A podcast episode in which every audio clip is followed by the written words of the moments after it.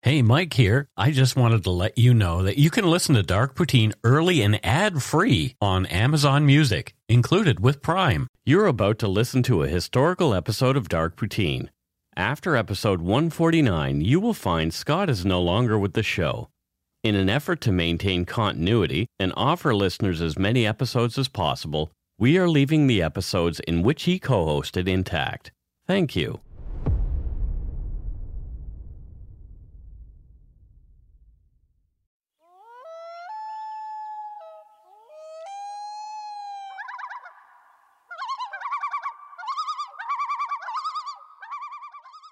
Oh, is it happening? It's happening. Oh, it's happening. Welcome to Dark Poutine. I'm Mike Brown, creator and host.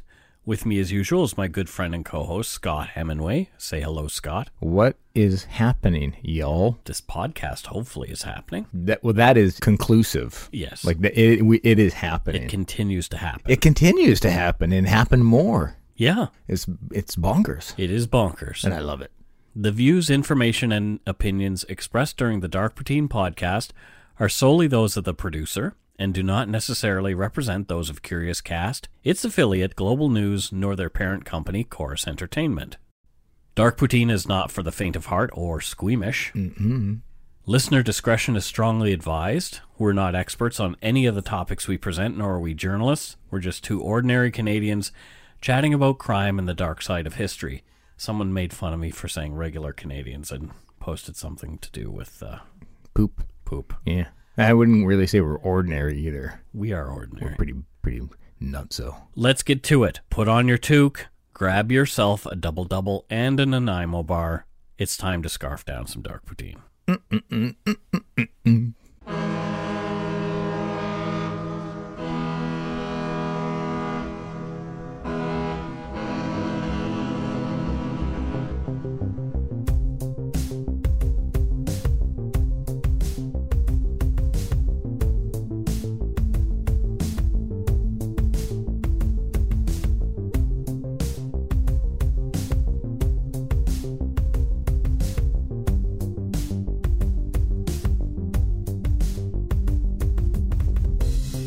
This is episode 56. We started off 2019 with a bang covering the disappearance of four year old Michael Dunahee of Victoria, BC. Yep. Yeah, that was a heavy one. That was a really heavy one. It was. Uh, however, the reactions to it have been super positive. We got the most shares across any of the sites that we typically have our stuff shared on. So, Oh, really? Yeah. oh, absolutely. And, and we had the most downloads ever in a single day for a single episode. wow.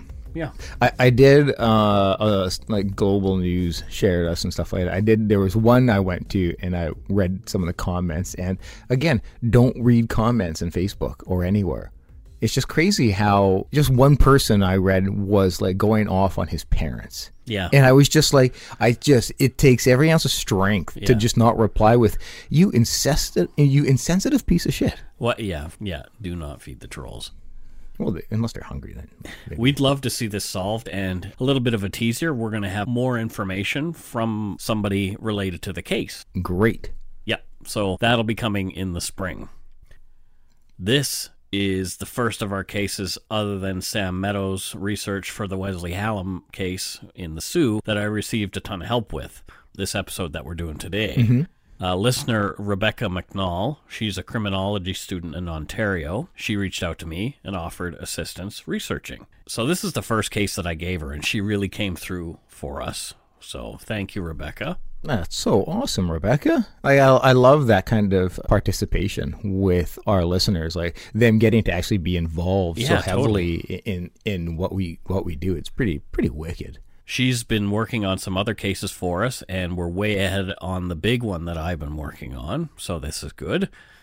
Uh, this particular episode covers a group of crimes all orchestrated by the same man. Oh, And I've been wanting to cover this for some time, but I don't know how many people are going to know who this guy is. The first of his crimes happened early in the 1970s, so there may not be a lot of listeners who even were alive then or are familiar with that particular part of the story. in typical fashion with me, I'm not usually up to date with who we're covering, and this name though stood out for me. I, I I'm pretty confident I'm gonna know the case because uh, the name and my it was like ah A little That's bit, yeah. familiar. I mean, I think we've talked about it briefly. Probably. These are the crimes of Hungarian born and former successful millionaire Toronto real estate developer Peter Demeter. Or as I will, I'm going to call him Peter Demeter Peter Demeter, yeah. because it just it, it's spelt that way. That's how I'm going to say it.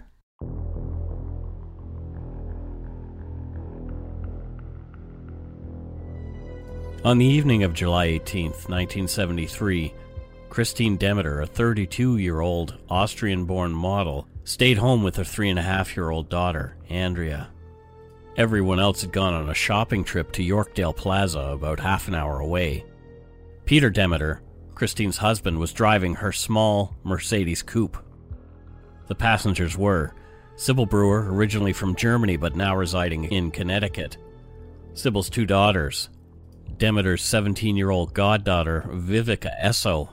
Rounding out the group crammed into the car was the family dog, a spaniel named Beelzebub. Sybil's daughters were looking to buy some Canadian souvenirs before their return home. They wanted moccasins. Peter wanted to buy something special for Christine's upcoming birthday. He invited Vivica along to help him pick it out. She came begrudgingly, as she'd preferred Christine and Andrea's company to Peter's, but he'd insisted. Before the group split up, each with their own shopping missions, Peter asked the group to synchronize watches and meet up at 9:15. There were no cell phones at the time, so you couldn't simply call to let somebody know that you were ready to go. Peter and Vivica left Sybil and the others to their task and went off to find the Burke's jewelry store. While Vivica browsed around the store, Peter was paying for the silver locket that the two had settled on. At around 8:35, Vivica noticed Peter talking animatedly on the store phone. He waved her over and handed her the phone. On the other end was Christine and three and a half year old Andrea Demeter. Christine put Andrea on the phone and she said, Hi, Mommy and I want you to come back to our house soon. The group finished shopping and met up at 9:15 as they'd agreed. The group began to make their way back toward Mississauga to the west. Peter stopped once to pick up the late edition of a newspaper from a newspaper box. As the car pulled into the driveway at 1437 Dundas Crescent in Mississauga, Peter looked at his watch and commented, "It's 9:45, just enough time for coffee." He reached for the remote control for the garage door and pushed the button. As the garage door came up, the headlights from the Mercedes revealed a horrific scene. Christine Demeter, clad in her nightgown, lay motionless in a huge pool of blood next to Peter's Cadillac. Now that the door was open, the blood had the freedom to seep slowly down the slanted driveway. Oh my god! Oh my god! Peter cried. Sybil leapt out of the car and Peter followed into the garage. The children were told to stay put until Peter and Sybil ensured that help was on the way. Thankfully, three year old Andrea Demeter was sitting quietly watching TV in the living room of the Demeter home. She was unharmed and had no idea of the horrific state of her mother only meters away. She was unaware of the whole thing. Peter called 911 and told them he thought his wife had attempted to commit suicide. Paramedics and police began to arrive.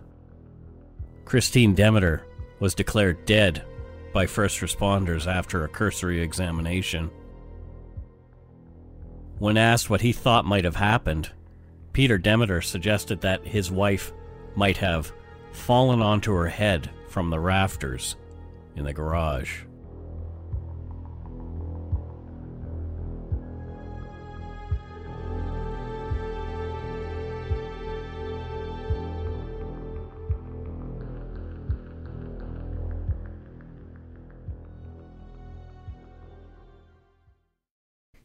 Hmm. Right. Yeah, not uh, what I would expect anybody uh, would be prepared for going out shopping. No, and then Coming home they to come that home. scene, yeah. He just talked to her on the phone. Yeah, yeah, yeah, yeah. It's um, So it was a matter of probably an hour. yeah, Yeah, uh, Yep. yeah, not not at all. Um, yeah, something you can prepare yourself for. No. And you've you've seen a, a horrific thing like that yourself.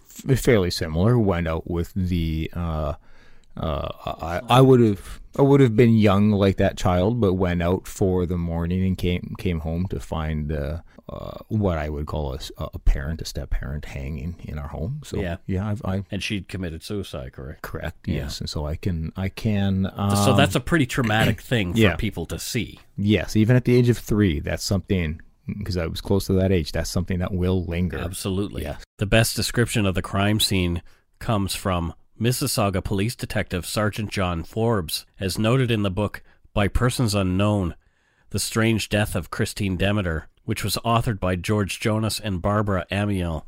Quote On entering the garage, I noticed there was a body of a female lying face down on the concrete floor of the garage, with her feet toward the north and her head was toward the south.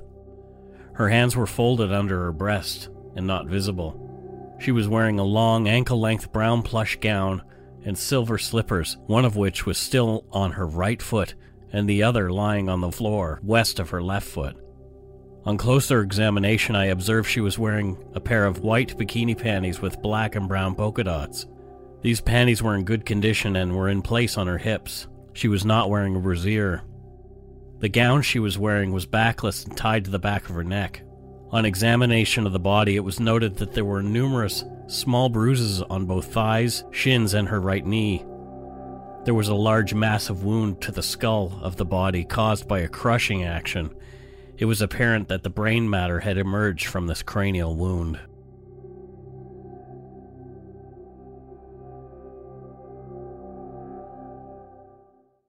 Geez, that's got to be a serious uh, blow or fall or whatever. Well, like the to uh, for brain matter to be visible, it's not uh, uh, just a bonk. Peter's 73 Cadillac had blood all over one side.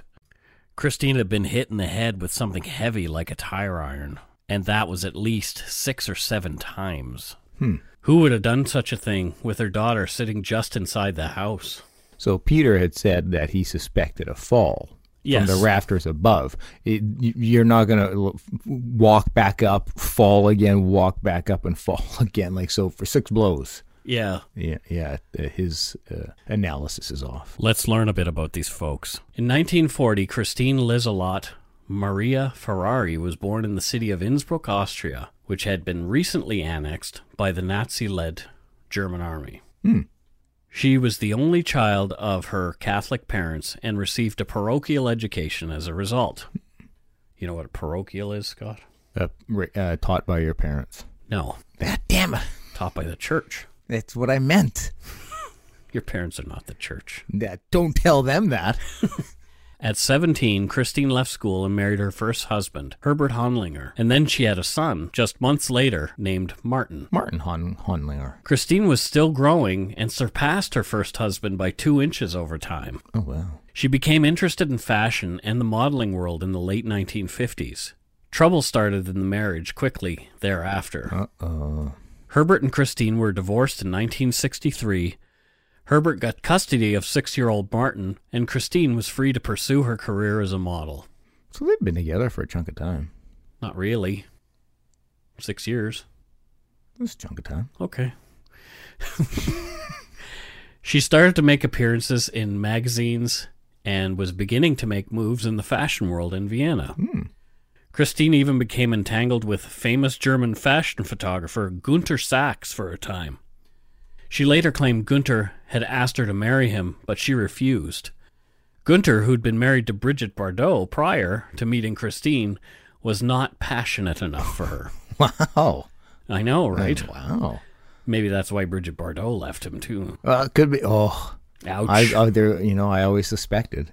In 1967, she became involved with Franz Antel, a successful filmmaker with numerous films under his belt, mostly sexy rom coms, in German, of course. So I'm I, I'm fascinated to see where this goes. She like she's married and, and dating and spending time with some pretty elite people, and then you got Peter. Christine even had a small part in one of Antel's films that was shot early that year. Oh, In February, Christine was introduced to a man visiting from Canada. His name, Peter Demeter. Mm-hmm. Peter was tall, confident, and rough and ready. Oh, He was no milk toast like Gunter Sachs. He knew what he wanted and was not afraid to go out and get it. He knew all the right people. Peter had money and access. okay. Well, all right. Christine was smitten with him right away. Okay, he's no Gunter Sachs. Christine didn't speak English yet, but as well as her native German tongue, she was also fluid in French and Italian. Hmm. She'd have no problem with a fourth language. Peter was impressed with her too. She was 26 and at the height of her beauty. Hmm. Peter himself had seen tough times. He, his brother, and mother had survived a Russian bombing in World War II that had killed his father. Oh wow, Peter's older brother was later killed by a German bullet in the fighting for Pest wow. which later became Budapest. After the war, having been liberated from Nazi rule by the Russians, Hungary was under Soviet rule. Peter was sent to live with his cousins in the country. Peter returned to the city, ready to become a filmmaker and a journalist once he was older. He wanted to attend university for this, but as these professions were not respected in the Soviet world, they were seen as subversive. Hmm. Peter was expelled. He went to work in 1954 as a truck driver, but was later drafted into two years mandatory military service. However, as he was already seen as bourgeois, which was a no no in communism, he was to be sent to do forced labor so he could learn his place. Hmm. After failing twice at escaping to the West, two weeks before he was due at the labor camp, Peter and a friend made their way to Vienna, where both sought asylum at the U.S. Embassy. And probably enjoyed in some of those sweet sausages, Vienna sausages. You like them? Sure, are great. Well, that was the commercial. You like them. You like them. Oh, was it? Yeah. Peter lived briefly in a refugee camp for others fleeing Soviet rule, but thanks to family connections, he was quickly on a boat to Quebec City. Hmm. He spent four months in Canada, but returned to Graz, Austria, to visit his ailing mother. This is where Peter met a young man named Saba Silagi. Yeah, him. He was at the time studying the Jesuit faith, so also a Catholic. The two became fast friends, and Saba would play a large part in what was yet to transpire. They would remain in close touch as Peter was back and forth between Europe and Canada over the next few years. Peter, fearing he'd lose his landed immigrant status in Canada, moved to Toronto in 1957 after nearly six months in Austria. He took many odd jobs around the city, including a stint as a fuller brush salesman. Oh, I don't even know what that is. So fuller brushes. Yeah, That used to be kind of a joke. It's like, you know, you just you're gonna end up being a fuller brush salesman. Oh, kind of like El Bundy selling shoes. Yeah, kinda yeah, thing. okay, yeah. He began to save money for investing, specifically in real estate development, while he was still doing odd jobs. He even drove a cab at one point. Yeah, we gotta, we got, everybody's got to work. He invested $20,000 into an apartment building in 1962, but where he got his, so much money was kind of questioned. Yeah, that and sixty-two. That's a lot of coin. Peter's name came up as connected to some sort of scam that had investors sending money to Hungary with some promised return on their investment. Hmm. And when they received nothing but a forged receipt, they were outraged. You don't say.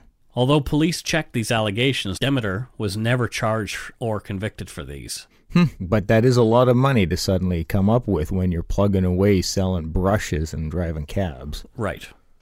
Regardless, Eden Gardens, Peter's first foray into the real estate world, began to sell apartments. Mm-hmm. Peter was on his way up. A year later, Peter's mother died while he was visiting Europe. He met another player who would figure in the Tangled story later. Her name was Marina Hunt, a 20 year old model. Peter was so taken with Marina that he proposed to her on the second time that he saw her at a cocktail party. Dear God. She didn't want to move away from Vienna, especially to Canada, of which she knew little, and she barely spoke any English. She also had another fiance already, but Peter didn't care. He pressed on. As we mentioned, he liked to go after what he wanted. Yeah, you're determined. Peter was obsessed and sent Marina letter after letter. Sometimes she was slow to respond, so Peter would send another, more desperate letter. Ah, one thing I've learned in life: women love desperation in men. Marina, not really interested, kept Peter at arm's length, but strung him along, meeting him now and again for little rendezvous. In 1966, Peter was in Vienna and wanted to take Marina out to celebrate the anniversary of their meeting. When Marina declined and spent the weekend with another man, Peter was enraged. you, you don't say. Peter showed up at Marina's doorstep, banging on the door. Oh dear. When Marina answered, Peter choked her and threatened her with a revolver that he had had.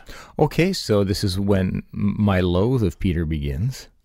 Marina got away from Peter, and he later received a letter from someone claiming to be Marina's lawyer warning him away. Hmm. Soon after, Marina sent Peter another letter apologizing and begging him to take her away from Vienna. Uh. Peter ran back to Marina, but when he arrived, there she was with her boyfriend again. two weeks later, Uh. two weeks later is when Peter Demeter met Christine Ferrari. She should have kept that last name, by the way. It's a great name. Yeah, Ferrari? Scott Ferrari. Our friend Patrick's middle name is Ferrari. I know. Yeah. Lucky bastard. Peter and Christine were married at Toronto City Hall on November 14th, 1967, nine days after Christine's 27th birthday.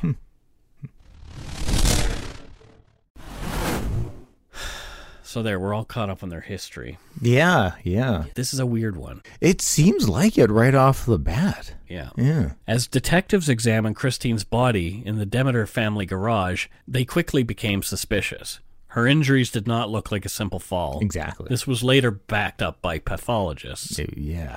Peter was acting strangely at the crime scene, according to police officers as well. He acted aggressively with the first responding officers who were expecting a distraught husband.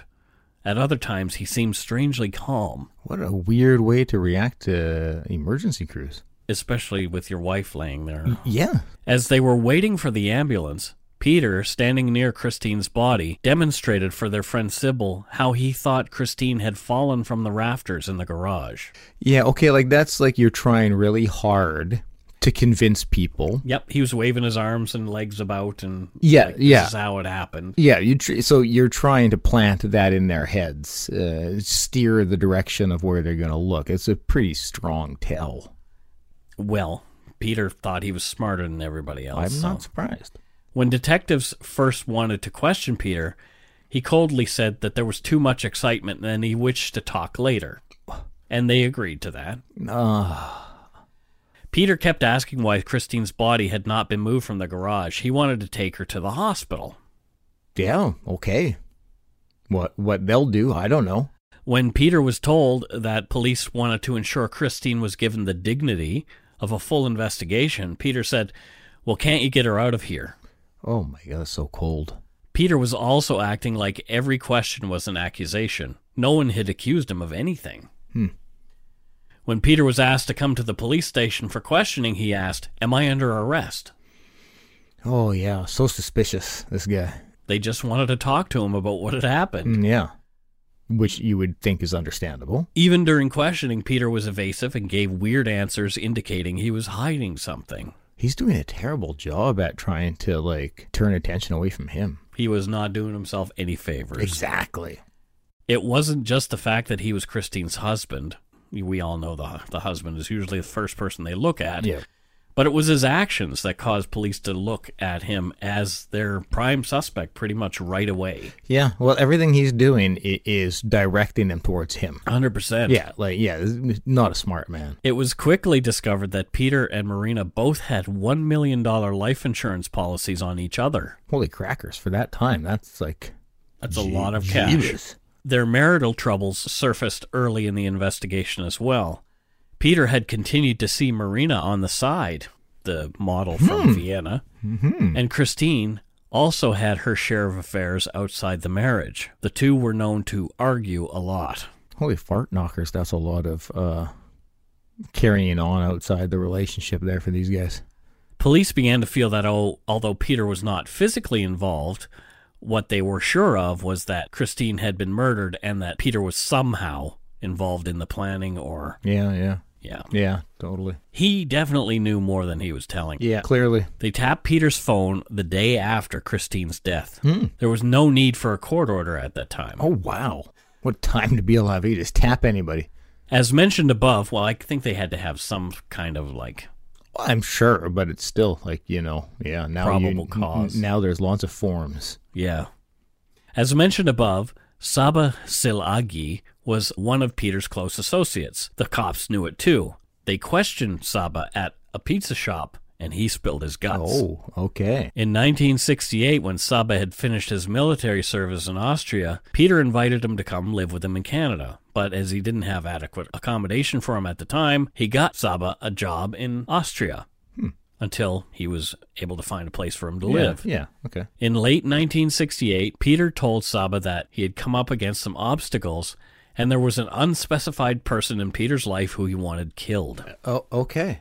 Okay then. Peter spoke to Saba multiple times about this over the next few months, never mentioning who or why. In 1969, Peter paid for Saba to come to Canada and gave him a room in their house, where Saba lived until the summer of 1970. In the late summer of 1970, Peter told Saba for the first time that the person he wanted killed was his wife. Hmm, Okay. Christine. All right. During the next two or three years, Demeter discussed a number of schemes for killing Mrs. Demeter with Saba. Peter wanted it to look like an accident. In the spring of 1973, Saba said he'd become increasingly uncomfortable with this kind of talk and didn't want to discuss it any further. Oh, yeah. uh, Yeah. Peter was angry at Saba and didn't bring it up with him again. Saba signed a statement claiming all the above was true and agreed to help police by being wired at the funeral home where Christine's body now lay, awaiting her memorial service and interment.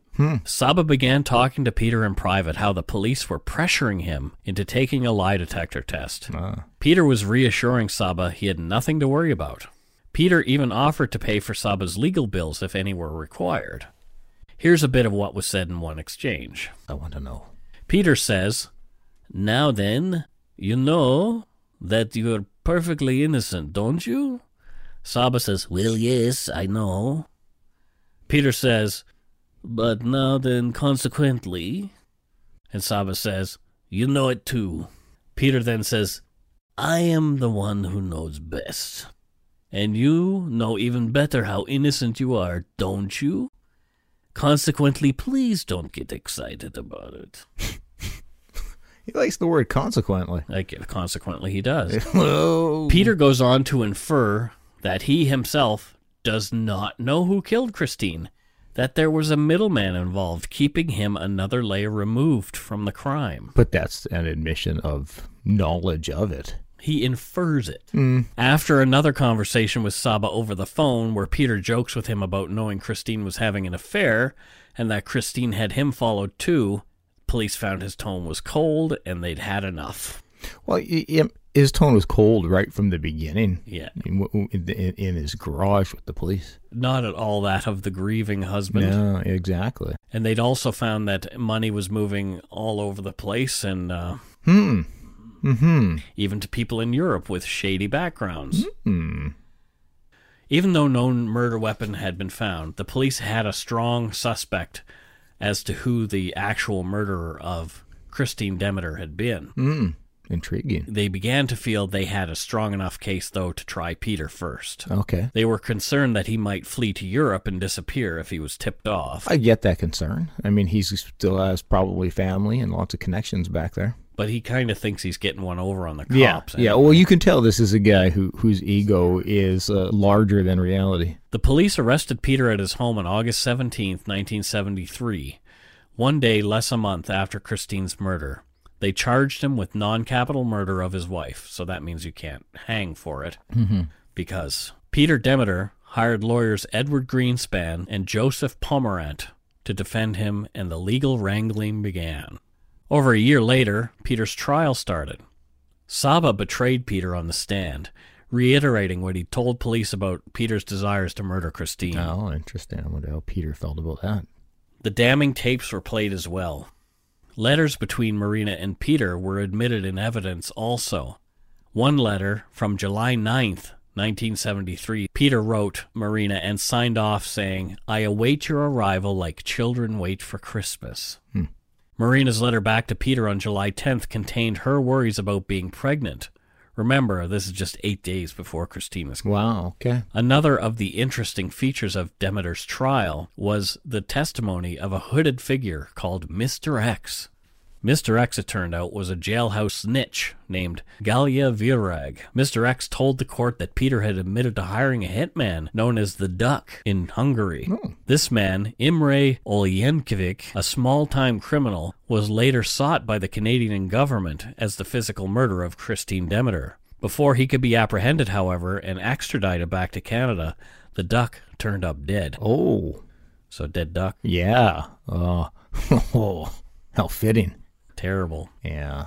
The defense went to work. A former boxer named Joseph DiNardo claimed Christine had offered him $10,000 to beat Peter to death only a week before she died. And another associate of his named Epper may have committed Christine's murder.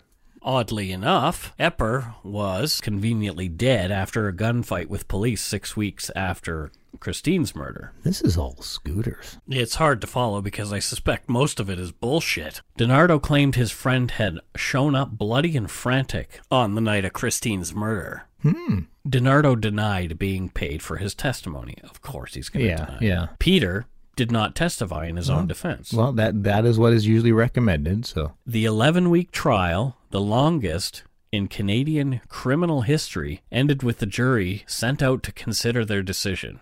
After almost 48 hours of deliberation, they came back in, finding Peter Demeter guilty of hiring someone to murder Christine. Thank goodness. Yeah. Before sentencing, Peter was given an opportunity to speak, and he rambled on for a full 17 minutes. oh dear God. From the Ottawa Citizen on December seventh, 1974, the end of Demeter's emotional appeal went. Someone of my background cannot exist in prison. I find it difficult to exist under the suspicions not to be able to reconcile your verdict. I'm sure everyone who is found guilty of something has all kinds of explanations, some using the veil of innocent, but that is not my intention. His voice choked with emotion as he neared the end of his address by announcing he would not appeal the conviction. His lawyers announced later, however, that an appeal would be made. Demeter then stated, I hereby announce I am not guilty of murder. He then listened to the sentence from Mr. Justice Grant. Peter was sentenced to life in prison. Well, thank God for that. Wow. I'm not a fan of this jerk. He wasn't done yet. Oh, the judge wasn't. No, Or Peter. Oh, Peter was Pe- not done yet. Oh, wow. Demeter sued the insurance companies that didn't want to pay the murderer his wife's insurance payout, claiming he was innocent and that he had new evidence. the cases were dismissed, and Peter Demeter did not get that money. Ugh, uh, hilarious. Him saying, I don't want to appeal it, which ended up happening, but he doesn't want to appeal it, has new evidence Right. for, the insurance. money. Yeah, exactly. Yeah, Here comes the money. yeah, exactly. In 1983, Demeter had served almost 10 years, and due to good behavior, he was moved to a Peterborough, Ontario halfway house. Oh, I think I can see where this is going. Stephen Demeter's cousin had custody of Andrea, Christine and Peter's daughter. Hmm. Stephen was also the lawyer who represented Peter during the civil court cases with the insurance companies. Okay. Stephen charged a $60,000 legal bill to Peter's finances and paid himself with Peter's money, which he also had because of the custody that he had of Andrea. Okay. So he had a lot more access to Yeah, Peter's cash. Hmm. yeah. Peter was not happy with this Hmm, well, I can understand why, but it looked like he might get out soon and he was another $60,000 lighter in the wallet. Not cool, but Hmm. Not cool. you know, he owed the guy the money he did. and the guy had access to the money, So he, took it. yeah, absolutely. He did what was within his legal right to do. Yeah. But Peter is just uh, greedy and selfish and thought about him. Well, he came up with a plan with Oh. a couple of inmate pals. Oh, is it like they're going to like bake a cake, bring it to him in hopes that he will give the money back? Maybe it's something like that, Yeah. but not really. Oh, He wanted his pal Tony Preston to burn down the Demeter's home in Mississauga for 8,000 bucks. Tony would be paid out of the insurance money from the destruction of the home. Tony was caught before he could do anything, and he not only rolled over on Peter about the plan to burn down the house, but went on to uncover a much more deviant scheme. The money from the insurance proceeds was also to go toward the kidnap and murder of Peter's cousin Stephen and his son. holy jeez! Demeter was charged with conspiracy to kidnap and murder. Wow. So a guy who's already in jail, I- Innocent, innocent, Mike, innocent. he's innocent. Yeah, he's innocent. He's never it's done not anything. in his character. horrible, horrible. Like he's just been framed Ex- eh, multiple times. Right? Preston testified with the promise that his own arson charges would be stayed. Peter tried to kill himself with pills that he'd been somehow hoarding. Hmm. Well, part of me says it sucks that he was not successful. Again, there were damning tapes played at his trial. In July 1985, Peter was convicted of the charges and received two life sentences to run concurrently.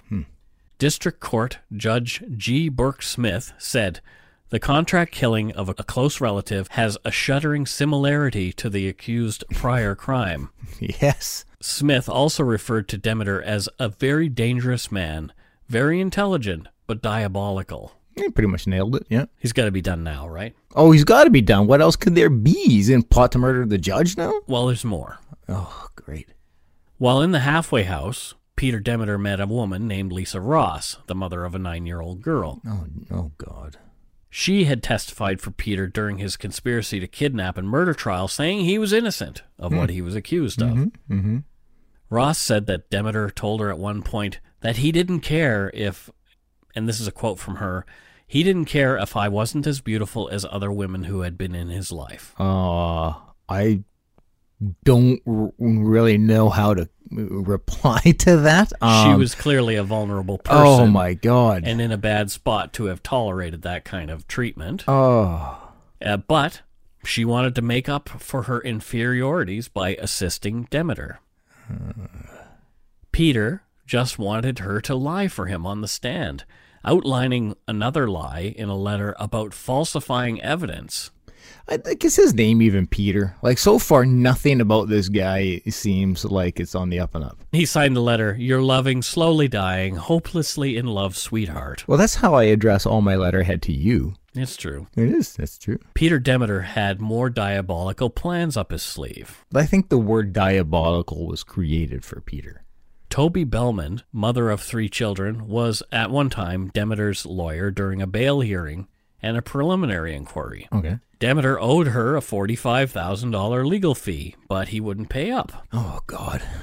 So she froze 75,000 shares of Demeter's stock when he wouldn't pay her. Oh, good call. This was when Peter Demeter began to plan the kidnapping of Bellman's children. My like this guy.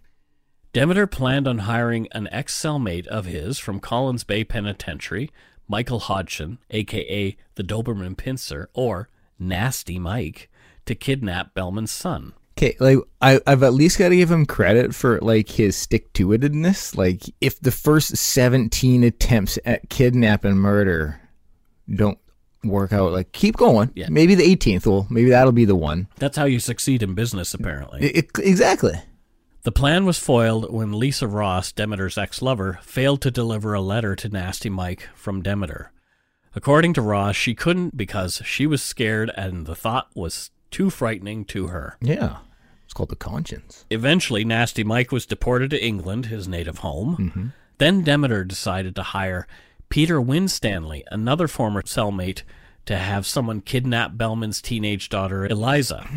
Yeah. My God, this guy. On July twenty eighth, 1985, Lisa Ross received a phone call from Winstanley inviting her to lunch. Okay. After Ross had received the okay from Demeter to attend the lunch, he instructed her to ask Winstanley if he wanted to take one of Toby Bellman's children on vacation. Mm-mm. Okay.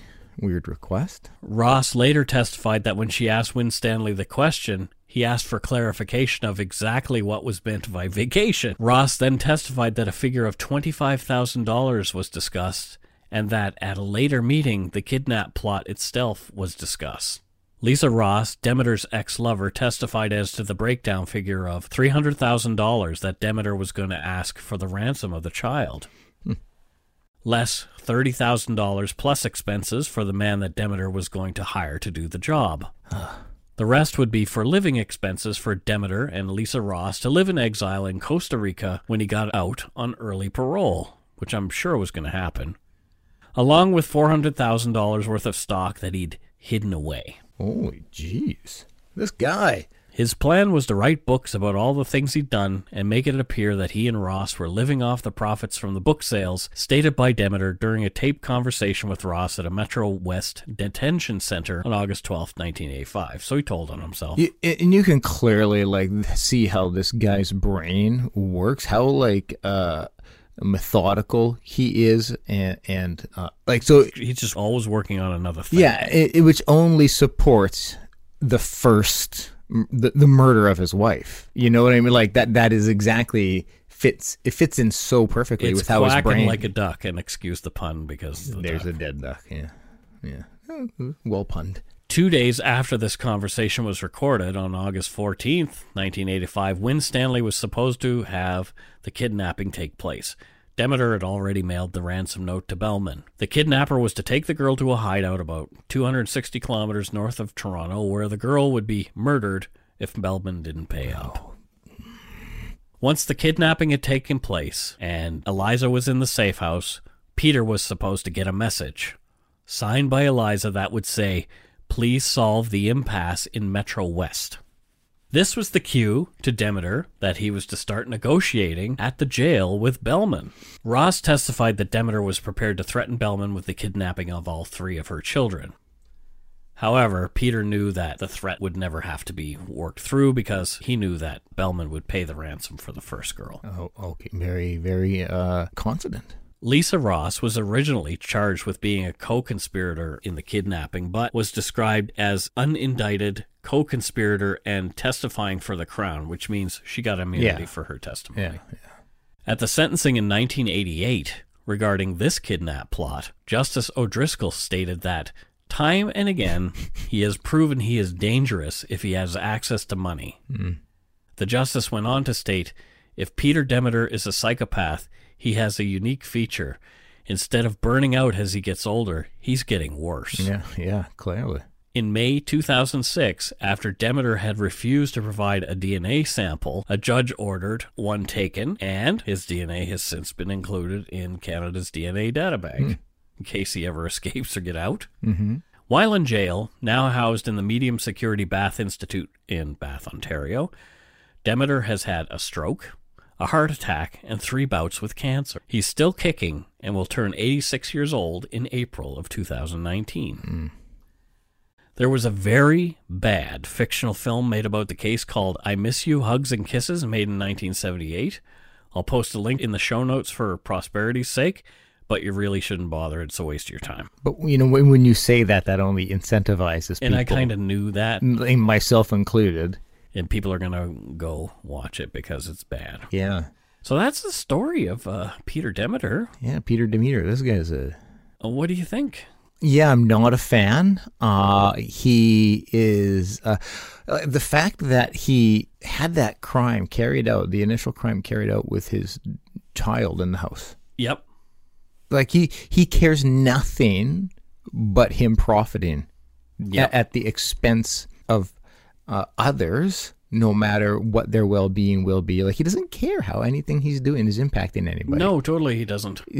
totally a psychopath completely he j- like all he cares about is himself and primarily how he's going to acquire more money Yep. like it's yeah so i want that makes me even more curious now where that original 20000 he came up with for that apartment complex I don't, we don't know for sure. well, no we don't but i just I mean, like, he could have been frugal. Na- well, yeah, no. Now that w- we see what he's willing to do for money, you know, the fact that he had at one point just suddenly come into money, like, yeah, what what did he do? It, very very curious, but uh, yeah, no, this guy's a this guy's a jerk. I read an article on CBC where journalists went and talked to his daughter, Andrea. Oh, wow, Who's now okay. like our age. Yeah, yeah, And um, she has PTSD and has had like just the worst life thanks to this, this guy. It looks like she's turned her life around now, but she really had a rough time because of all this stuff that she went through with her father and her mother having been murdered. yeah. Uh, a- as we talked about earlier, I can completely relate to that. Um, I, I don't she's think the she's the real victim in Yeah. all this as far as I'm concerned and she's Yeah. the one who's kind of forgotten about. yeah, What happened to this 3-year-old little girl who, yeah, yeah. you know, this brute had her mom killed? You're 3 or 4, like you don't know.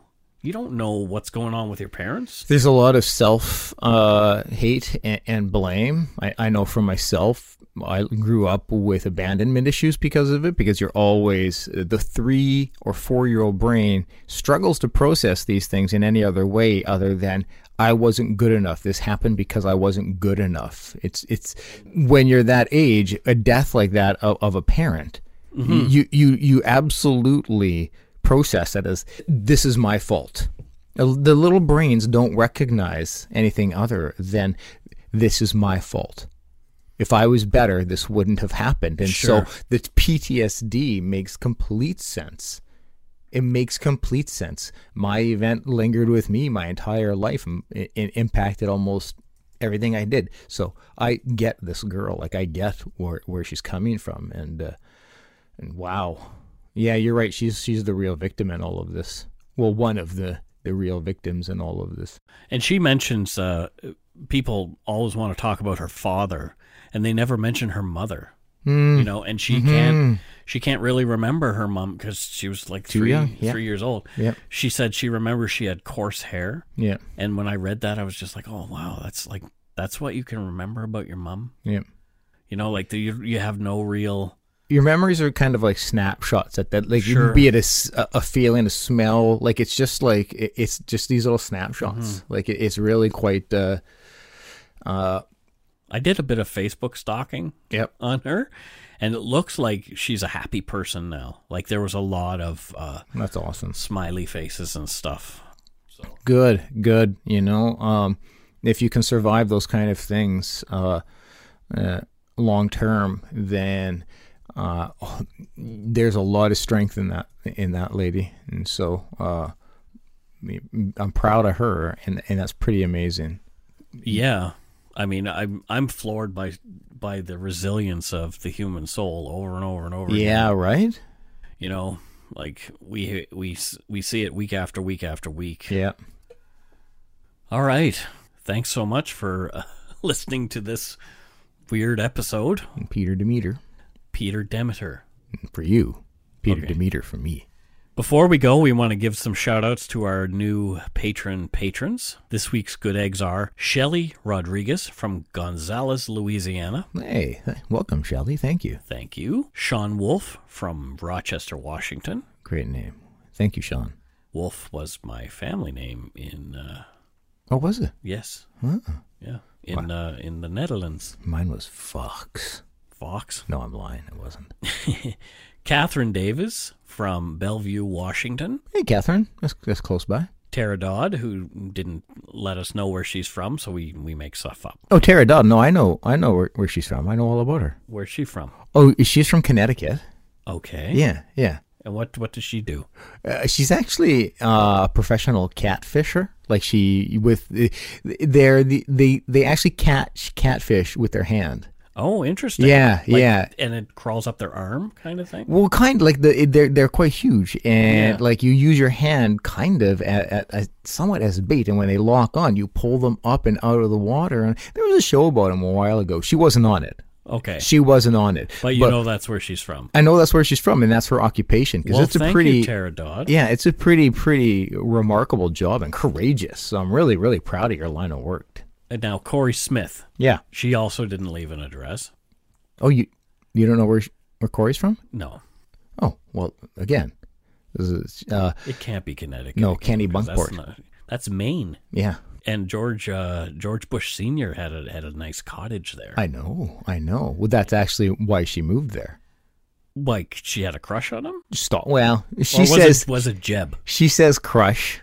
The the legal system says stalk.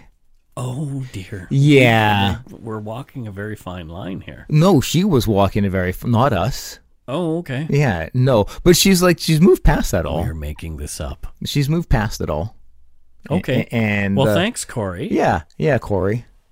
Uh, there's Kate Germany, and I was thinking, I wonder where she's from.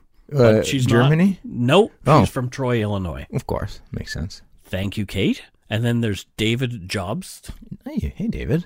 but I don't know where he's from either. Oh, well, let's take a shot at this one. Okay, Okay, Jobs. So, um, David Jobs. Let me just like what? So what? Closing my eyes, picturing. Oh my gosh, I see Alaska. Oh, yes. so do I. Alaska. He's an Alaskan. Yep. Yep. Yep. Yep. Rugged individualist.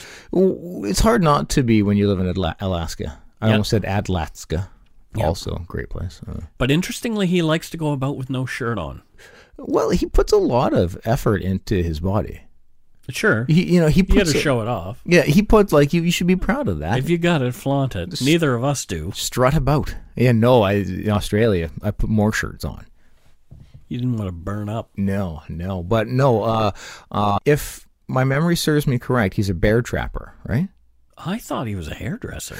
Oh, I get those two confused Okay. quite frequently. Okay, well- yes, yes, hairdresser. Well, thank you, David Jobst Thanks, David. or Jobst. Jobst, Jobst. Monica Falatic, and she's from Newport News, Virginia. Oh, hey, Monica.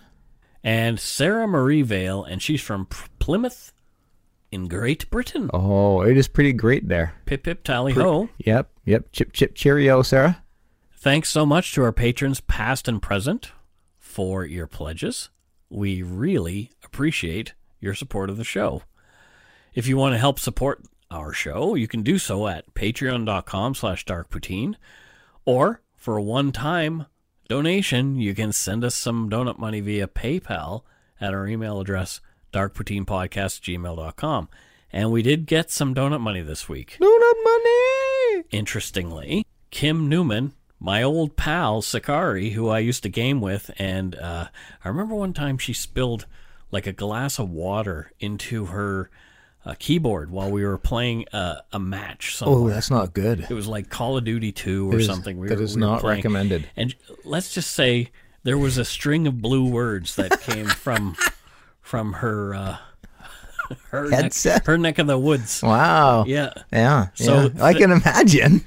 Kim's an old friend. I think we've known each other for like online. We've Yeah, known each other for oh my gosh, it's like going on like Four hours. fifteen years. Oh wow, wow. Yeah, it's That- that weird, is like, that is a chunk of time. It is. Uh, so hi Kim. She lived in Vegas the last time we chatted, but uh, Do you still game with her? uh, no, we haven't in a long time. Hmm. Um, I'm s- sure, I don't know what she's playing. She has a Twitch stream. Maybe it's time to re uh, reestablish that gaming bond. I'll look up her, her Twitch stream maybe, and I'll make it make a mention of it next week. Yeah. we got an, uh, a donation from someone who wanted to remain anonymous, an unknown Oh. masked person, masked donor. This is And it is the largest one time donation that we've ever received. Whoa. Uh, and we don't want to go into how much it is. Let's just say it's nowhere near that 50,000 bucks that we. Uh, that we require before we come and lay on a bearskin rug and do an episode. Yeah, but it's still really But it was a dope. big Yeah. donation Yeah. and uh, we appreciate it from unknown donor. This is a mystery. It is a mystery. Uh, Megan Wheeler, thank you for your donut money. Stuart Chandler Boss, thank you for yours as well. Leslie McNabb and Angeline Hirano. Yeah, so Megan, Stewart, Leslie, and Angelina. Holy cow, thank you guys so much. We appreciate it. We very much do. Check out our website, www.darkpoutine.com, for show notes and other cool stuff. Please follow us on Facebook, Twitter, and Instagram. Just search for Dark Poutine and tell your friends about us. Or don't. No do. No do. Yeah, I'm do. gonna say do. I'm gonna Yeah, say let's do. do. Yeah, do it. Especially fun is the Umber Yard. People keep asking where the Umber Yard is from. Episode 12, folks. Episode 12. Just listen to episode 12 and you will hear me say Yumber instead of lumber. Yep. And so it just kind of stuck. As it should, and it's now like on shirts. We we have Yumber swag. Yeah. We have Yumber Yard swag. It's pretty great. At our uh, darkpoutine.threadless.com Yep. store. It's pretty great. Yeah. And uh, I just put up some more swag there the other day. Did you see that? I did. I did. I loved it. Yeah. Yeah. grab yourself a double double and an anonymous bar. Well, it's time m- to scarf down some dark poutine. Because we heard the feedback from people about the change that was made, and clearly that's a, something important to a lot of the listeners. So why not make some swag? Yeah, so people were upset with that that little change. I was trying to be creative. Nobody made me do it. It was just me being like, I think we should put dessert at the end because I felt like I was promoting the wrong kind of diet. Well, that's and then people were telling me that it didn't flow and that you know they missed the beginning and they want their damn Nanaimo bar and their double double. So there you can have it. We love you guys and we want to make you happy. Yeah, absolutely. And and that's that's part of the creative process is you're going to try things. Some stick, some don't. Yeah, it's like you 2s Zubaropa. Oh. Yeah. Well, the tour was hugely Yeah, successful. but they shouldn't have done that. Why? That album stunk. The, the album, yeah, but the tour. Lemon. They made money. No, I like that song. actually. Oh, it's No, I don't. terrible. Lemon. Yeah, I love that With song. the Edge and his one guitar string that he plays. Ding, ding, I ding, know. ding, ding, ding, ding, ding, ding. Hmm, I loved it. That's all I'm saying. Yeah, I'm not a, not saying I don't like you too. Just ding, ding, ding, ding, ding, ding. You loved it. Anyway, you can subscribe to us on your favorite podcatcher like iTunes Podcast, Google Play, Stitcher, TuneIn, Spotify, which is actually coming up the charts for us, big in a big way, Oh, or wherever you get your on-demand audio. I guess that's it for this episode. I guess it is. What? I know. Another one done Another one in the bag. in the bag. Yep. The bag of donuts. Oh, The, the donut bag. and we're having a uh, I don't know if I should announce it on the show because we may too many people show up, but we're going to have uh, a get together Yep. at the Elephant and Castle Yep. in Vancouver on Burrard. Yep. It's I think it's Burrard and Hastings. This is in the Marine Building. Yeah. And it'll be upstairs on February 2nd and that is a Saturday. Yeah. Yeah. So, it's Groundhog Day. But Scott and I will be there, Carol will be there, Adam Pyatt from uh, Australia, Mm. will be there. Yep. Uh, he has his own podcast, the Point Point Blank podcast. Yep. So He- He's coming all this way, people. he's coming all this way to eat poutine with us. Yeah. So we're gonna have a pretty good time. So if you want to show up there, we're gonna be there between six and ten. So Elephant and Castle, Marine Building, downtown Vancouver, upstairs, six to ten, February second, two thousand nineteen. God, I'm kind of scared. Like, I'm a little how- scared. Just pu- pu- putting it on the show, how much that will like, because there's a, we got a lot of local listeners. Yeah, well. So we have room for 40, and right now 35 are. co- So five more of you, if you're listening. But you know what? It's a bar, it's a pub, it's a big pub. I'm sure that they, they will be happy to have a lot of people show up and, and, and make noise and, no, I've I've got a and I've got eat a food. have got a forty person personal limit. Like I won't talk. Like I'll talk to forty people. Beyond that, like it, I I malfunction. Yeah. So if I shun you, that I'm just that's why. No. Don't take it personal. Well, there you have it. That's it for this week. Until next week, don't forget to be a good egg. Not a bad apple. Bye bye, everybody. Goodbye.